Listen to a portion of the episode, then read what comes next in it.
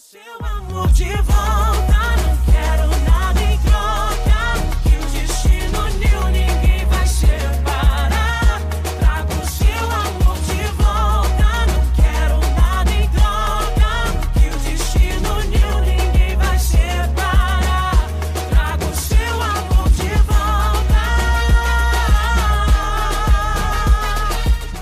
dia, boa tarde, boa noite. Está começando mais um episódio do podcast mais comunicativo de todos os tempos, o Nodivan, podcast do Por Outro Olhar. O meu nome é Lara e aqui ao meu lado eu tenho a Rafa Olá! e a Maria. Oi, gente, tudo bem?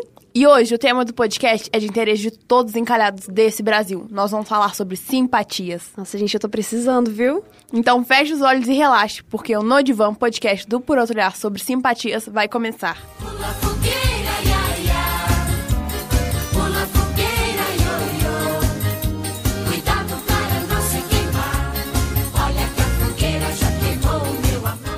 Junho já tá aí e com ele vem chegando as festas juninas, milho, pipoca, canjica. Hum, que delícia! E tem quentão também, hein? Só coisa boa, né? Nesse mês também temos os dias de Santo Antônio e São João. O período das festas juninas é bem caracterizado pelas brincadeiras e símbolos, mas também pelas simpatias, normalmente feitas para se arrumar um amor. Todos esses elementos são rituais de origem popular, a que podemos identificar como folclóricos, pois foram inventados pelo povo, variando de acordo com as regiões do país. Ah, então é nessa época que a gente arruma uns contatinhos? Chama no zap, gente. E vocês sabiam que existem simpatias que as pessoas acreditam mais do que as outras? Sério? Sério? Por exemplo, um grupo de pesquisadores falou com 162 brasileiros de BH, e cada participante ouvia algumas das simpatias e respondia de 0 a 10 o quanto acreditava que ela podia dar certo. Eles notaram que a frequência, a repetição e o nível de detalhamento dos procedimentos eram os principais fatores que faziam uma simpatia parecer confiável. É tipo, se eu digo uma simpatia boa para crescer o cabelo é tomar um suco de laranja. Ou se eu falo, pegue o suco, sopre três vezes e rode, e aí beba, a segunda vai ser considerada muito mais eficaz, porque tem mais detalhes. Nossa, que incrível! Muito, menina, eu achei muito sensacional. Dia dos namorados tá aí, né, gente? Então bora ver as dicas pra gente desencalhar. Mas antes de começar, eu queria comentar que quando eu falei com a minha mãe sobre esse podcast, ela me disse que Santo Antônio era o santo mais vendido na época que ela tinha uma loja de artigos religiosos. Ele é, ele é a principal figura nessas simpatias.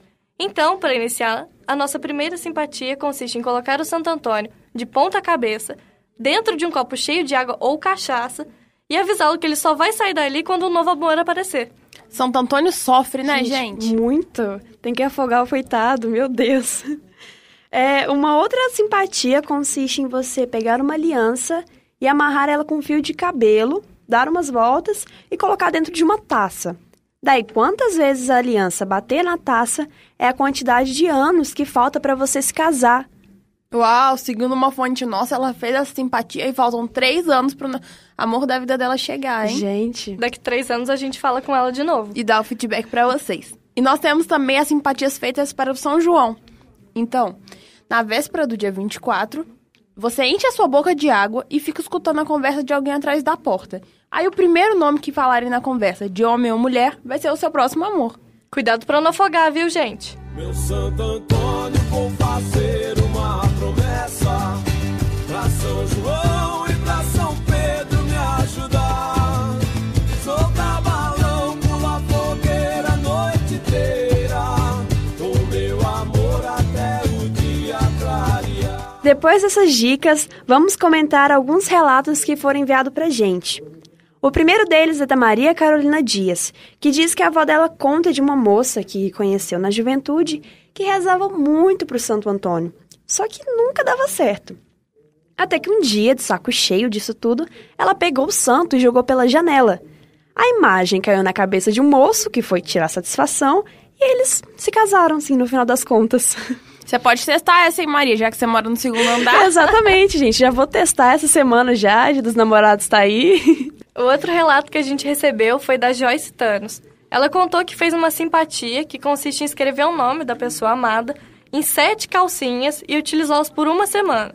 No final, ela só deu uns beijinhos, mas viu que a coisa não era boa e pulou fora. Mas se você quiser testar aí, ó, nada te impede. Exatamente. Vou fazer, viu, gente? E por último, a gente vai ouvir um áudio enviado pela Letícia Nunes, uma estudante de engenharia de energias meio ambiente da Universidade Federal do Ceará. Uma querida. Eu adorei, ela é uma fofa, gente. Solta aí. Deixa eu te dizer, minha mãe é um acervo de simpatias.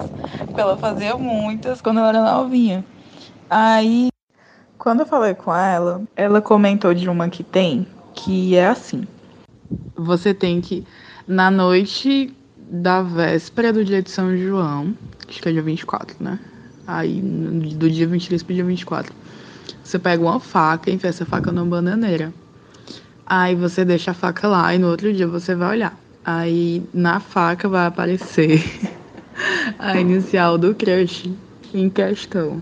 Mulher, meu Deus, a, a gente acredita, né? Fazer o quê? Foram muitas dicas e histórias, né, meninas? Esperamos que vocês testem aí em casa e nos contem depois, viu? Sim, nós estamos esperando o feedback de vocês pra saber se as simpatias deram certo, se deram errado.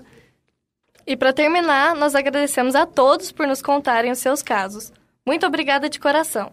Agradecemos também ao Bruno Caputo pelo auxílio na gravação. E nós encerramos esse podcast indicando a famosa novela Alma Gêmea. Quem não lembra da Mirna, aquela personagem da Fernanda Souza, que vivia colocando o Santo Antônio dela em enrascadas para arrumar o marido? Essa novela eu amava. Coitadinho do santo, gente. A novela está disponível no Globoplay para quem tiver interesse. E nós indicamos também a música da Gabi Amarantos chamada Shirley. E esse foi o No Divan podcast sobre simpatias do Por Outro Olhar. Tchau, tchau, boa sorte na busca pelo seu xodó e beijo, futuro mozão. Quando tu for na casa dela lhe buscar, ela vai preparar café coado na calcinha, só pra lhe enfeitiçar. E se tu for na aparelhagem, tu vai ver só, ela